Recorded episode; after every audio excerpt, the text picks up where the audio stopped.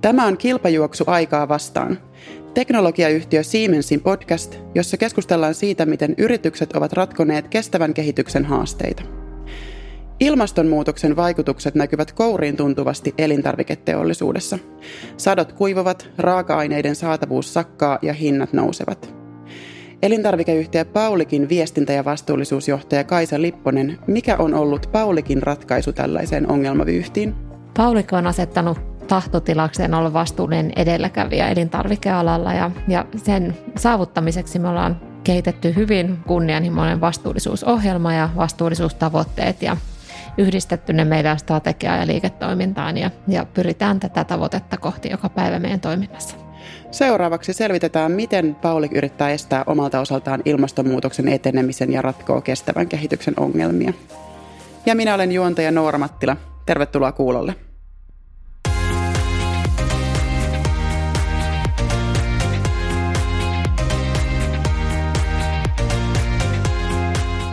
Kaisa, lähdetään liikkeelle perusteista. Paulik tietysti Suomessa tunnetaan kahvituotteistaan erityisesti, mutta se on nykyisin jo laajemmin täysimittainen elintarvikeyritys. Teillä on tuoteperheessä muun muassa mausteita ja Tex-Mex-tuotteita. Millaisia kestävän kehityksen haasteita Paulikin tapaisella elintarvikeyhtiöllä on? Joo, Paulikhan on tosiaan kansainvälinen elintarvikealan yritys ja meillä on, niin kuin sanoit äsken, niin kahvin lisäksi mausteita ja Tex-Mex-tuotteita, snackseja ja tämän tyyppisiä tuotteita meidän tuotevalikoimassa ja toimitaan 13 maassa ja tuotteita myydään yli 70 maahan, eli ollaan todellakin elintarvikealan yritys. Ja jos mietitään kansainvälisessä mittakaavassa niin ei varmasti mikään kaikkein suurin, mutta ehkä kuitenkin aika ketterä ja, ja ensisijaisesti ollaan asetettu tämä vastuullisuus ambitio hyvin korkealle ja, ja se tulee vahvasti meidän omistajilta. Paulikhan on perheomisteinen yhtiö, niin sitä kautta omistajat ovat aina halunneet, että, että yritys toimii vastuullisesti sekä raaka-ainehankinnassaan että muussakin toiminnassaan. Ja elintarvikealanhan liittyy monenlaisia vastuullisuushaasteita ja se on ehkä yksi aloista, joka ensimmäisenä tulee myöskin kohtaamaan esimerkiksi ilmastonmuutoksen vaikutukset, koska juuri niin kuin mainitsit äsken, niin se vaikuttaa jo tänä päivänä viljelijöiden satoihin ja, ja erilaiset sään ääriilmiöt saattavat tuhota kokonaisia satoja ja näitä, näitä ongelmia muun muassa sitten haluamme omalla vastuullisuustyöllämme ratkaista. Te teitte siis kunnianhimoisen vastuullisuusohjelman vuonna 2020. Mitkä oli teidän päämotiivit sen laatimiseen? Paulikko on tehnyt vastuullisuustyötä tosi pitkään ja saavuttanut isojakin tavoitteita, muun muassa sataprosenttisesti vastuulliseksi varmennettu kahvi muutama vuosi sitten. Ja nyt haluttiin sitten laajentaa tätä ohjelmaa kattamaan tämä meidän koko tuoteportfolio ja koko toiminta.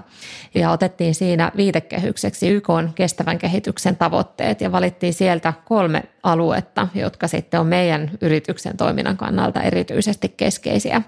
Ja niihin sidottiin nämä meidän tavoitteet. Niistä ensimmäinen on tuotteet ja palvelut, jotka mahdollistavat sekä ihmisten että maapallon hyvinvoinnin.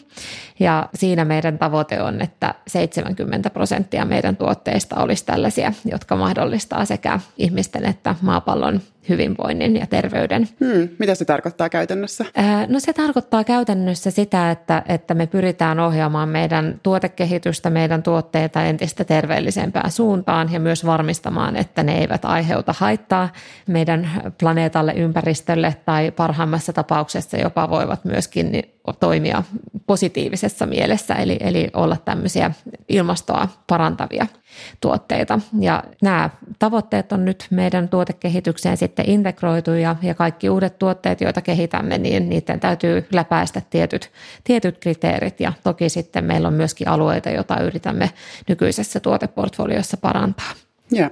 Ja tämä oli tosiaan yksi näistä fokusalueista ja sitten toinen Toinen fokusalue meillä on ilmasto- ja kiertotalous. Siellä olemme asettaneet tieteeseen pohjautuvat ilmastotavoitteet, jotka pyrkii ilmastopäästöjen vähentämiseen. Eli omassa toiminnassa meidän tavoitteena on vähentää päästöjä 80 prosenttia vuoteen 2030 mennessä ja sitten arvoketjussa 50 prosenttia vuoteen 2030 mennessä. Sitten meillä on pakkaukseen liittyviä tavoitteita, eli kaikki meidän pakkaukset tulisi olla kierrätettäviä ja joko kierrätettyä kierrätetystä tai uusiutuvista materiaaleista valmistettuja. haluamme puolittaa ruokahävikin vuoteen 2030 mennessä. Ja sitten viimeinen tavoite on tämmöinen osallistava ja oikeudenmukainen toimintatapa, jolla me sitten pyritään varmistamaan, että koko siinä meidän toimitusketjussa niin voidaan varmistaa, että raaka-aineet tulee vastuulliseksi varmennetuista lähteistä ja siinä tämä hyvä työ, mitä kahvissa on tehty, niin sitä halutaan laajentaa nyt myöskin muihin tuotekategorioihin, kuten mausteisiin, jossa, jossa ei olla vielä yhtä hyvällä tasolla. Ja se on sitten enemmän tämmöistä riskienhallintotyötä. Tosiaan, kuten mainitsit, niin ilmastotavoitteet on yksi osa tätä ohjelmaa. Paulikin kasvihuonepäästöjä pyritään vähentämään 80 prosenttia ja arvoketjun päästöjä 50 prosenttia vuoteen 2030 mennessä. Missä mennään tällä hetkellä? No, tämä työ on nyt alkanut tässä vajaa kaksi vuotta sitten ja, ja tuota, hyvin alkuvaiheessa ollaan vielä, että nämä tällaiset päästöjen vähentämishankkeet, niin yleensä tuloksia ei välttämättä saada ihan, ihan ensimmäisenä vuonna, mutta nopeiten olemme lähteneet liikkeelle tietenkin oman toiminnan päästöjen vähentämisessä, joka on tietenkin täysin meidän omassa hallinnassa. Ja siinä olemme nyt saaneet kuusi meidän kymmenestä tuotantolaitoksesta sertifioitua hiilineutraaliksi. Eli se on edennyt erinomaisesti ja, ja siinä meidän nyt lähiajan tavoitteena on, että ensi vuoden, vuoden 2023 loppuun mennessä kaikki tehtaat olisi sitten hiilineutraaliksi sertifioituja ja se on edennyt erinomaisesti. Ja sitten tässä arvoketjun päästöjen vähentämisessä, niin siinäkin on päästy tosi hienosti nyt liikkeelle. Eli siinä lähdimme pilkkomaan tätä isoa tavoitetta pienemmiksi sillä tavalla, että katsoimme, että mistä tulee suurin osa meidän arvoketjun päästöistä. Ja tiedämme, että suurin osa niistä tulee raaka-aineiden viljelystä. Sitten katsoimme, että mitkä on suurivolyymisimmat raaka-aineet meille, ja ne ovat kahvi ja vehnä.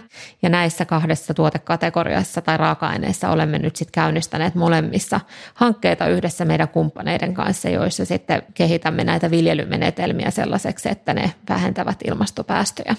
Ja päästövähenemät sitten toki tulevat vasta, kun viljelymenetelmiä on muutettu ja, ja seuraavat sadot korjataan. Eli, eli tässä seuraavien parin vuoden aikana niin odotamme, että näitä päästövähenemiä saadaan myöskin sieltä arvoketjusta enemmän. Kyllä. Mä varmistan vielä tämän niin kuin arvoketjun ja oman toiminnan eron. Eli, eli arvoketju tarkoittaa ikään kuin sellaista toimintaa, joka ei ole suoraan Paulikin tuotantolaitos, vaan tuotteiden niin kuin alkutuotannosta tai siitä ketjusta, joka tapahtuu ennen kuin se tulee Joo, kyllä. Eli omalla toiminnalla käytännössä oman toiminnan päästöillä tarkoitetaan pääasiassa näitä energiavalintoja ja, ja tämän tyyppisiä asioita meidän omilla tuotantolaitoksilla. Ja sitten taas kun puhutaan arvoketjun päästöistä, niin puhutaan niistä, mitä tulee sieltä raaka-aineen viljelystä ja niin pitkään, kunnes se raaka-aine tulee siihen meidän tuotantolaitokselle. Ja sitten toisaalta myöskin siellä, että mitä tapahtuu sen jälkeen, kun se tuote on, tuote on valmistettu, että, että miten sitä käytetään ja miten sitä heitetään heitetään, toivottavasti vähän heitetään hukkaan, mutta, mutta näin, että, että meidän oma toiminta ja sitten molempiin suuntiin se arvoketju siellä alkupäässä ja loppupäässä. Kyllä. Katsoinko oikein, että olitte tehneet Luonnonvarakeskuksen kanssa mm, tutkimuksen esimerkiksi kahvin hiilijalanjäljestä, jossa oli katsottu, että miten se tota, kahvin päästöt ikään kuin jakautuu eri vaiheisiin. Että oliko se niin, että noin 70 prosenttia tulee sieltä niin kuin – viljelystä tai alkutuotannosta kahvin osalta? Joo, kahvin osalta se on tosiaankin näin, että lähes 70 prosenttia tulee siellä viljelyssä niistä ilmastonpäästöistä ja kaiken kaikkiaan, jos katsotaan Paulikin hiilijalanjälkeä, niin 97 prosenttia meidän päästöistä tulee siitä arvoketjusta, vain 3 prosenttia tulee meidän omasta toiminnasta. Ja, ja tämäkin on nyt jo hyvin lähellä nollaa tämä oma, oma toiminta, kun, kun päästään tosiaan tähän hiilineutraaliin tuotantoon. Että se antaa hyvin sitä perspektiiviä siihen, että miten tärkeää yrityksille, jotka asettaa näitä ilmastotavoitteita, niin on katsoa sen oman toiminnan ulkopuolelle myöskin ja koko sitä arvoketjua, jos, jos todella haluaa tehdä kunnianhimoista vastuullisuustyötä, niin, niin se, se kyllä kannattaa.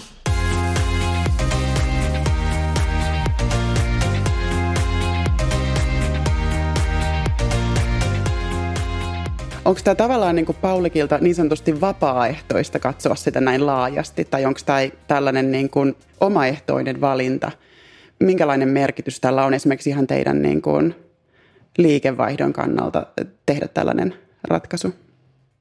Joo, tuo on erittäin hyvä kysymys. Kyllähän se on täysin vapaaehtoista ja, ja Paulik on halunnut tämmöisen päätöksen tehdä, koska on tosiaan haluaa olla edelläkävijä ja näyttää, että miten voidaan olla osa, osa ratkaisua myöskin näissä isoissa vastuullisuuskysymyksissä. Ja, ja tosiaan päätimme silloin pari vuotta sitten asettaa nämä tieteeseen pohjautuvat ilmastotavoitteet, jotka on, ovat hyvin uskottavat ja, ja tuo myöskin sille vastuullisuustyölle sellaista, sellaista tiettyä luotettavuutta monien sidosryhmien silmissä ja olimme Suomessa ensimmäinen elintarvikealan yritys, joka asetti nämä tieteeseen pohjautuvat ilmastotavoitteet.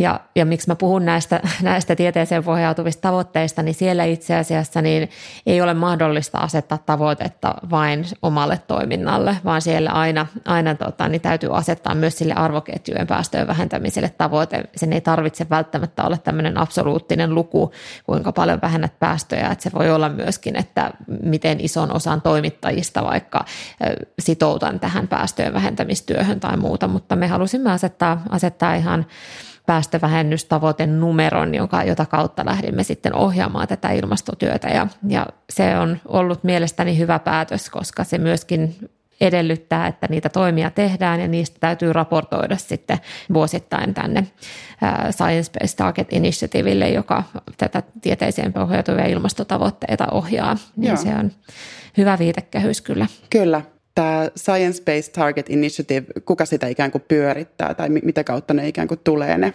luvut? Luvut jokaisen, jokaisen niin, toimijan täytyy itse asettaa ja ne perustuu yleensä tähän hiilijalanjälki laskentaan, joka yrityksen täytyy tehdä.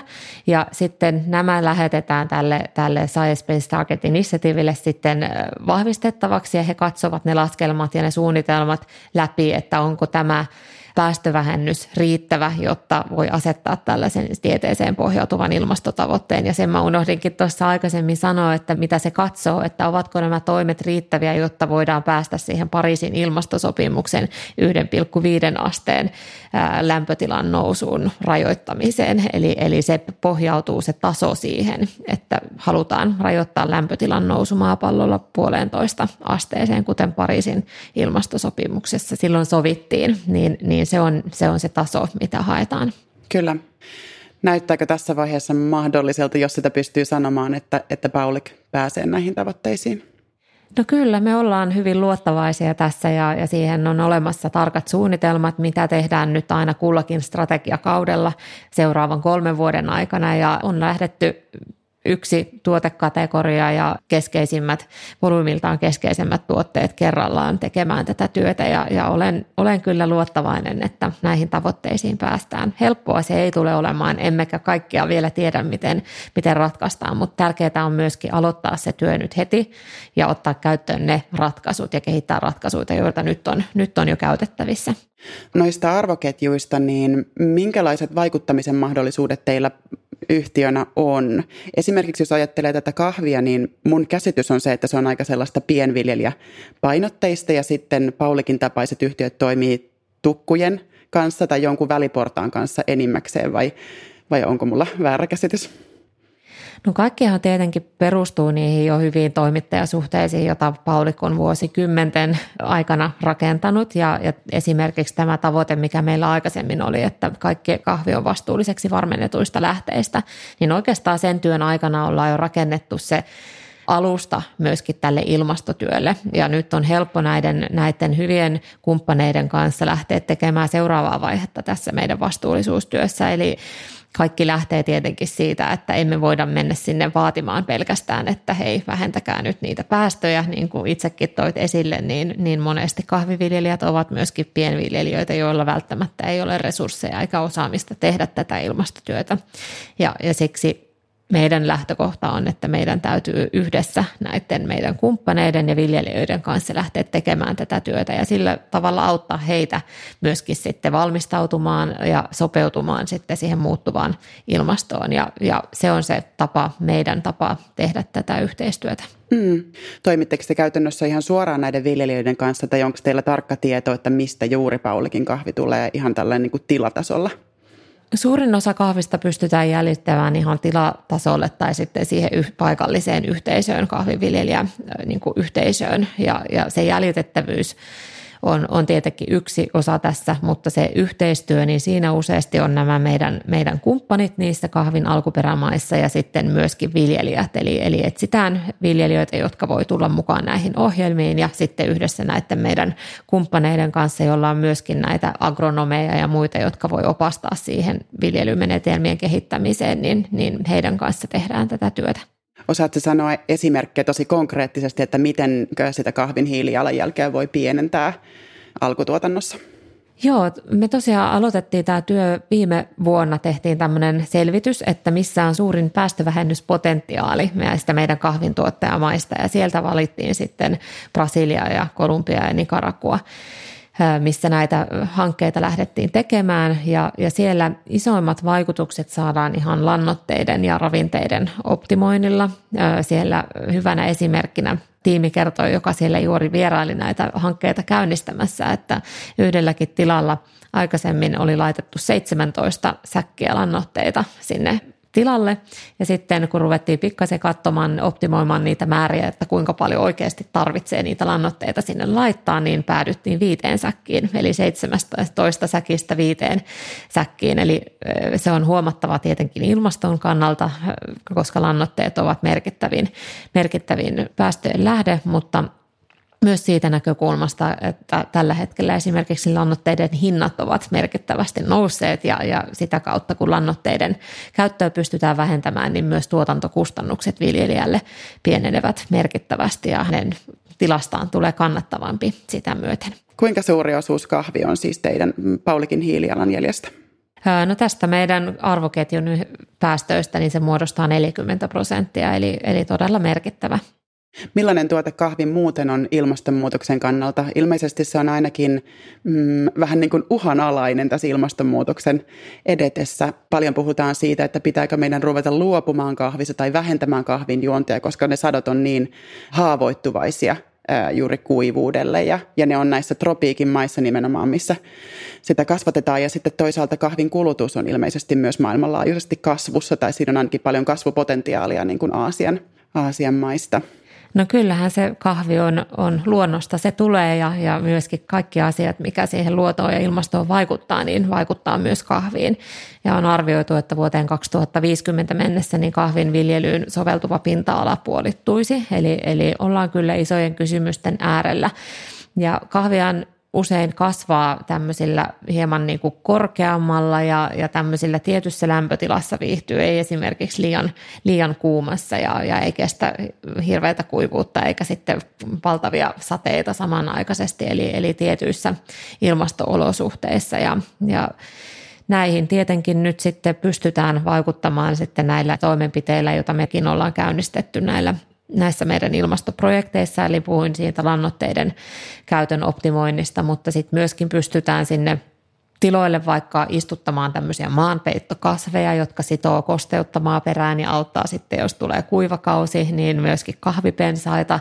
Sitten pystytään myöskin istuttamaan vaikka tämmöisiä varjopuita, jotka suojaa taas sitten siltä kuumuudelta ja, ja tämän tyyppisiä asioita pystytään, mitkä on ehkä enemmänkin sitten tämmöisiä ilmastonmuutoksen sopeutumiseen liittyviä toimenpiteitä, jotka toivottavasti auttaa. Ja toki varmasti tullaan tarvitsemaan myöskin sitten jonkinlaista lajikkeiden kehittämistä ja, ja muuta, mutta se on varmasti sellaista hitaampaa työtä, että siitä sitten ei ole odotettavissa muutoksia ihan lyhyessä ajassa. Nythän on se tilanne, että kahvin hinta on noussut, joka ilmeisesti aika konkreettisesti johtuu mahdollisesti ilmastonmuutoksesta tai ainakin sääoloista Brasiliassa, että siellä on ollut poikkeuksellista kuivuutta ja sitten jopa hallaa, että raaka-aineen äh, hinta on noussut. Liittyykö tämä teidän vastuullisuusohjelmaan tai, tai millä tavalla näillä, näillä toimilla pystyy vaikuttamaan raaka-aineen hintaan? Tosiaan kahvin hinta on aivan poikkeuksellisen korkealla ollut ja tämähän juontaa juurensa jo yli vuosi sitten Brasiliassa tapahtuneisiin hallaan, joka sitten tuhosi tätä kahvi, kahvisatoa jopa 20 prosenttia joidenkin viljelijöiden kahvisadosta tuhoutuu tämän hallan, hallan myötä. Ja, ja valitettavasti nämä tämmöiset sään ääriilmiöt, halla, kuivuus, sateet, hurrikaanit ovat yleistyneet viime vuosina ja kaikki nämä sitten vaikuttavat siihen, että miten paljon kahvia on saatavilla maailmanmarkkinoilla. Ja, ja sitten tietenkin kun kahvin hinta määritellään siellä maailmanmarkkinoilla, niin se on kysynnän ja tarjonnan tasapaino, joka siihen vaikuttaa, että Paulik ei tietenkään voi siihen vaikuttaa niin kuin millään tavalla, mutta miten mä näen tosiaan, että miten me voimme sitten, sitten vaikuttaa, niin on tietenkin sitten näiden meidän hankkeiden kautta, jossa me pyritään sitten tukemaan viljelijöitä siinä, että he sopeutuvat tähän muuttuvaan tilanteeseen ja, ja sitä kautta me voimme omalta osaltamme olla osa ratkaisua. Entäpä vehnä? Me ollaan puhuttu nyt paljon kahvista, koska se on niin tunnettu osa Paulikin toimintaa, mutta itse asiassa se ei ole suurin, vaan Paulikin suurin tuotekategoria niin liikevaihdolla kuin volyymilla mitattuna on tortillat. Miten te tota, olette pienentäneet vehnän viljelyn hiilijalanjälkeä? Joo, näin todellakin on, että tortillat ovat Paulikin suurin tuotekategoria. Meillä on tortillatehtaita sekä tuolla Ruotsissa, sitten Iso-Britanniassa ja, ja myös Belgiassa ja, ja Espanjassa. Ja näihin raaka-aineet sitten tulee enemmänkin tästä niin kuin lähialueilta, Pohjoismaista, Euroopasta ja, ja siinä mielessä myöskin, myöskin sitten ne, se vastuullisuustyö on, on ehkä vähän erilaista, mutta kuitenkin ihan samoista asioista on kysymys, eli siitä, että miten vehnää voidaan viljellä entistä ilmastoystävällisemmin ja, ja niin, että luonnon monimuotoisuus säilyy. Ja, ja tässä olemme lähteneet myöskin liikkeelle yhteistyössä meidän vehnätoimittajien kanssa. Ja Ruotsissa Lantmennen on kehittänyt tämmöisen Climate and Nature-ohjelman, jossa heillä on jo valmiina keinot, jota voidaan ottaa vehnäviljelmillä käyttöön. Ja viime syksynä me lähdettiin mukaan tähän ohjelmaan ja yhdessä Lantmennenin kanssa on nyt rekrytoitu Ruotsissa 20 vehnän viljelijää mukaan tähän ohjelmaan ja he ovat lähteneet nyt muuttamaan viljely, viljelymenetelmiään ja näin saamme sitten noin 30 prosenttia pienemmällä hiilijalan jäljellä olevia vehnäjauhoja meidän tortilatuotantoon. Eli tämä on mun mielestä kyllä ihan erittäin hieno esimerkki siitä, että miten voidaan konkreettisesti lähteä tekemään ilmastotyötä myös ihan näillä meidän lähialueilla. Osaatko sanoa, että millä tavalla sitä vehnän hiilijalanjälkeä pienennetään tai mitkä on siellä keskeisiä keinoja? No kyllä siellä ihan samanlaisista keinoista on kysymys, mitä kahviviljelmilläkin on, eli, eli myöskin näistä lannoitteiden käytöstä ja, ja koneiden käytöstä. Tietenkin täällä vehnän viljelyssä käytetään enemmän, enemmän erilaisia koneita, kun kahviviljely tapahtuu paljon käsiin, minkälaisia polttoaineita käytetään näissä koneissa ja, ja, ja niin edespäin. Ja siellä on myöskin kuten näissä kahvinviljelyhankkeissakin, niin myös täällä vehnänviljelyssä on, on tällaisia luonnon monimuotoisuuden säilyttämiseen liittyviä osia tai elementtejä, joissa sitten esimerkiksi on vaikka tota, vehnäpellolla on alue, missä linnut voivat laskeutua ja olla siellä ja on kukkaistutuksia pellon reunalla ja, ja tämmöisiä, tämmöisiä asioita myöskin, että se ei ole pelkästään ilmastotyö, vaan myöskin, että miten, miten luonnon monimuotoisuutta voidaan edistää.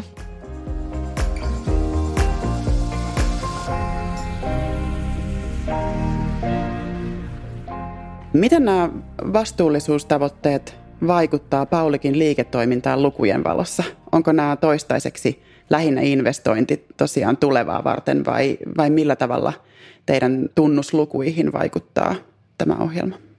No, tällä hetkellä ehkä enemmän tämä nähdään investointina tulevaisuuteen, mutta uskomme yhtiönä kyllä siihen, että tulevaisuudessa tällaiset vastuullisemmat tuotteet tulevat olemaan entistä enemmän myös vaatimus sekä kuluttajien että asiakkaiden puolelta. Ja siksi olemme halunneet lähteä myöskin etupainotteisesti tekemään näitä muutoksia tässä meidän toiminnassa ja arvoketjussa ja, ja sitä kautta toivomme, että saamme siitä myöskin kilpailuetua sitten tulevaisuudessa, kun se on edellytys yrityksille ja, ja kuluttajien valinnoille. Mm. Aivan, että tässä on vähän tällaista ajatusta, että yritys voi muuttua ensin ja sitten olla valmiina sellaisiin tavoitteisiin, mitä ehkä niin kuin poliittisesti asetetaan pian. Joo, sekä poliittisesti tai sitten kuluttajien odotusten, mm. odotusten myötä. Ja kyllä tietenkin, tai itse esimerkiksi näen, että, että varmasti hiilineutraalit tuotteet tulevat pitkällä aikavälillä olemaan se standardi. Ja mitä aiemmin pystymme valmistautumaan siihen itse päästöjä vähentämällä, niin sitä paremmassa asemassa tulemme todennäköisesti olemaan, ja koska sitten meidän ei tarvitse vaikka kompensoida niin paljon meidän päästöjä, joka sitten taas on kustannus. Eli tässä voidaan miettiä myöskin tälleen niin kuin kustannusten välttämisen näkökulmasta tulevaisuudessa asiaa. Niin sä sanoitkin tuossa hetki sitten, että hiilineutraaliudesta tulee todennäköisesti standardi. Tarkoitatko sä ää, juuri kuluttajien mielikuvissa siitä tulee standardi?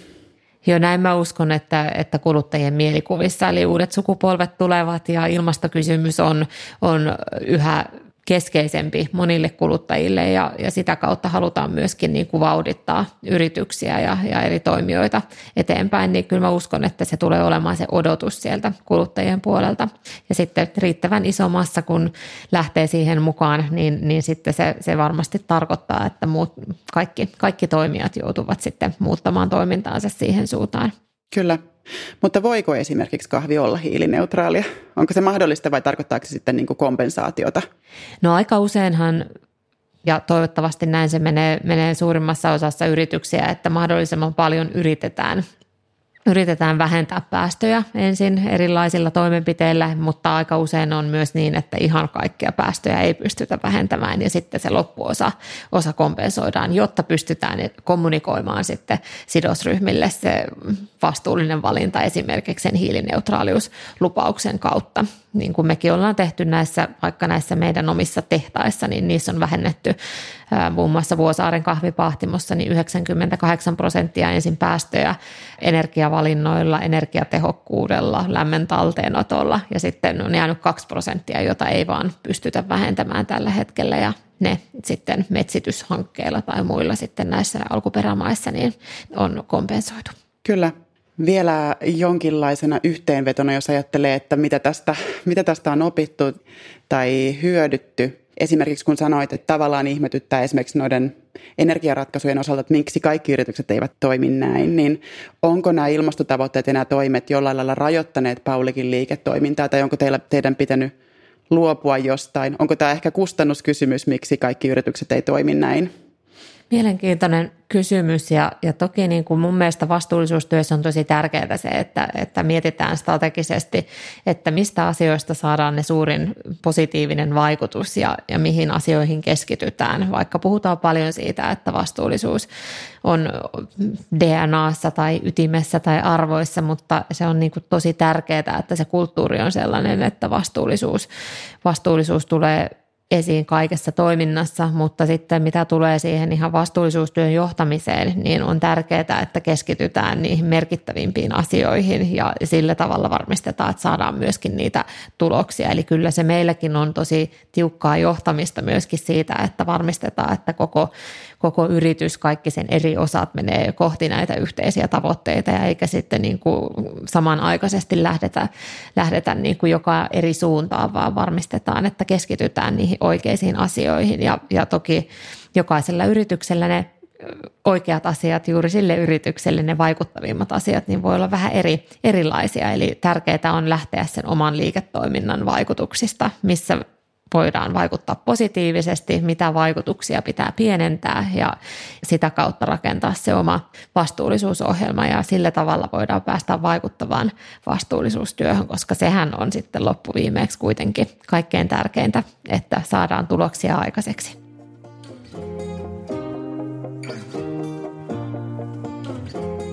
Lopuksi otetaan osio nimeltä Vastuullinen valinta. Tässä sun täytyy Kaisa tehdä tiukka ratkaisu, kumpi esitetyistä vaihtoehdoista on vastuullisempi ja perustella vedenpitävästi tämä sun valinta. Ootko valmis? No kuulostaa haastavalta, mutta olen valmis. Haasteisiinhan tässä vastataan. Kyllä. tota, kuulemma sä harrastat juoksua, joten tämä kysymys liittyy lihaskuntoon. Kumpi on vastuullisempi valinta? Porras vai intervallitreeni? Molemmista on, on kyllä kokemusta kumpi on vastuullisempi. Hmm, ja vielä pitäisi perustellakin.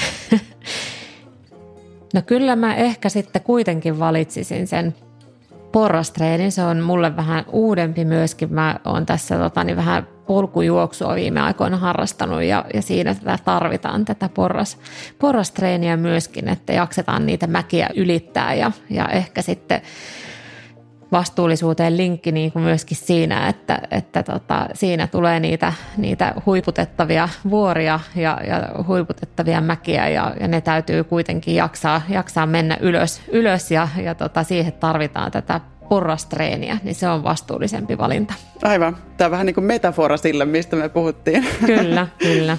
Kiitoksia Kaisa Lipponen tästä keskustelusta. Kiitos paljon. Tämä oli Siemensin kilpajuoksu aikaa vastaan.